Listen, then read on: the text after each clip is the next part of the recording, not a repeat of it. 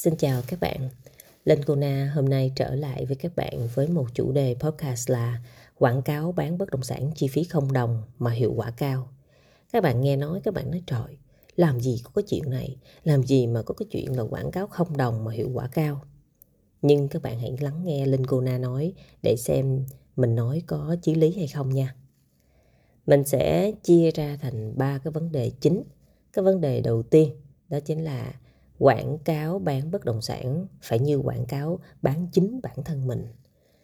À người ta nói trời bán bất động sản mà mất mớ gì phải đưa bản thân mình vào. Rồi người ta liệu người ta có đủ à, gọi là thời gian hoặc là người ta à, nghe mình hay không? Người ta quan sát mình hay không? Nhưng các bạn hãy để ý nha. Cái việc quảng cáo bán bất động sản phải như quảng cáo bán chính bản thân mình là đây là cái gì?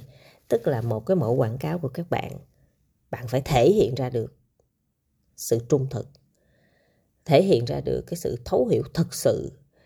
Và cái việc quảng cáo, các bạn phải tự viết quảng cáo.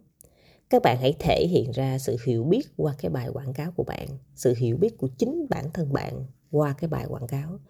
Các bạn hãy dám nói lên cảm nhận thật của các bạn về bất động sản. Và đây là cái yếu tố mà không ít các bạn môi giới bất động sản hiện tại đang gặp phải đó chính là gì? Là quảng cáo tràn lan mà không có viết được một cái bài quảng cáo ra hồn.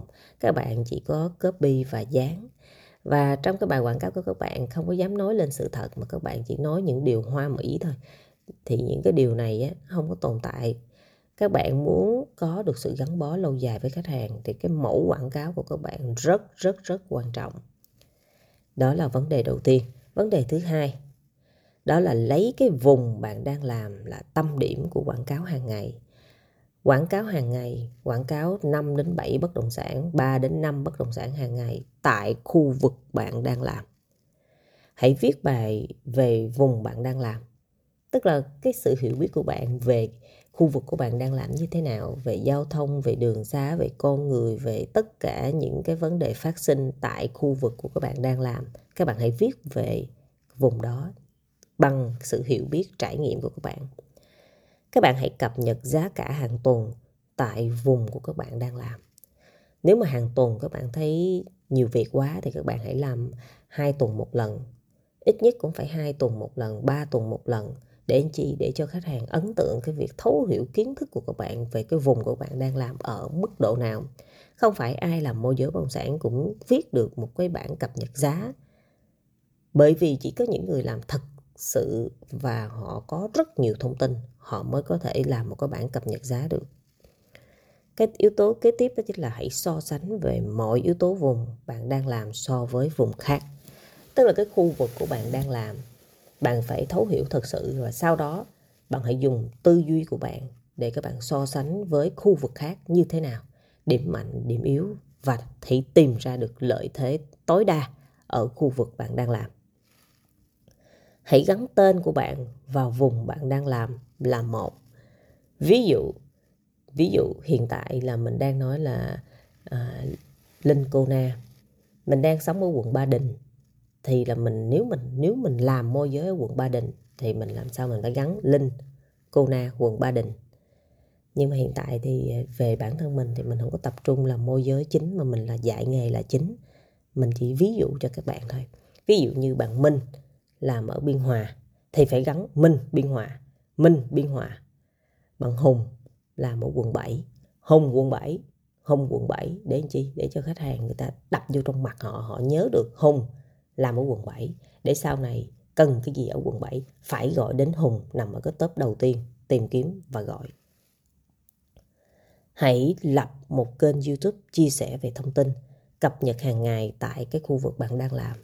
Và cái kênh YouTube này sẽ là một cái nguồn khách hàng, gọi là, sau này chủ động tìm đến bạn rất nhiều nếu như ngày hôm nay sau khi mà các bạn xem, nghe podcast này, các bạn bắt tay vào làm kênh YouTube luôn thì các bạn sẽ thấy 3 đến 6 tháng nữa, điều vi diệu sẽ xảy ra khủng khiếp lắm. Khách hàng tìm đến bạn chứ không phải hiện tại là bạn đi tìm khách hàng. Hãy luôn làm dù có khách hàng hay chưa. Khách hàng sẽ tự tìm đến bạn. Tức là bạn làm bạn nói trời ơi, làm này biết bao giờ có khách. quảng cáo nhầy không biết biết bao giờ có khách đừng đừng đừng đừng đừng đừng đừng đừng hãy bỏ qua cái tư duy này làm và khách sẽ đến hãy nghĩ như vậy để anh chi để cái hành động của mình dứt khoát quyết tâm còn khách có đến hay không không quan trọng mà việc các bạn làm thể hiện được cái ý chí cái sự kiên định và cái sự quyết tâm của các bạn. Làm để chi? Để trưởng thành. Để trưởng thành trong những kỹ năng các bạn đang cần. Có những cái kỹ năng các bạn nghĩ rằng rồi mình cần chi? Mình phải trang bị. Nhưng mà các bạn quên rồi. Làm môi giới các bạn phải đa năng. Càng đa năng các bạn càng có nhiều khách.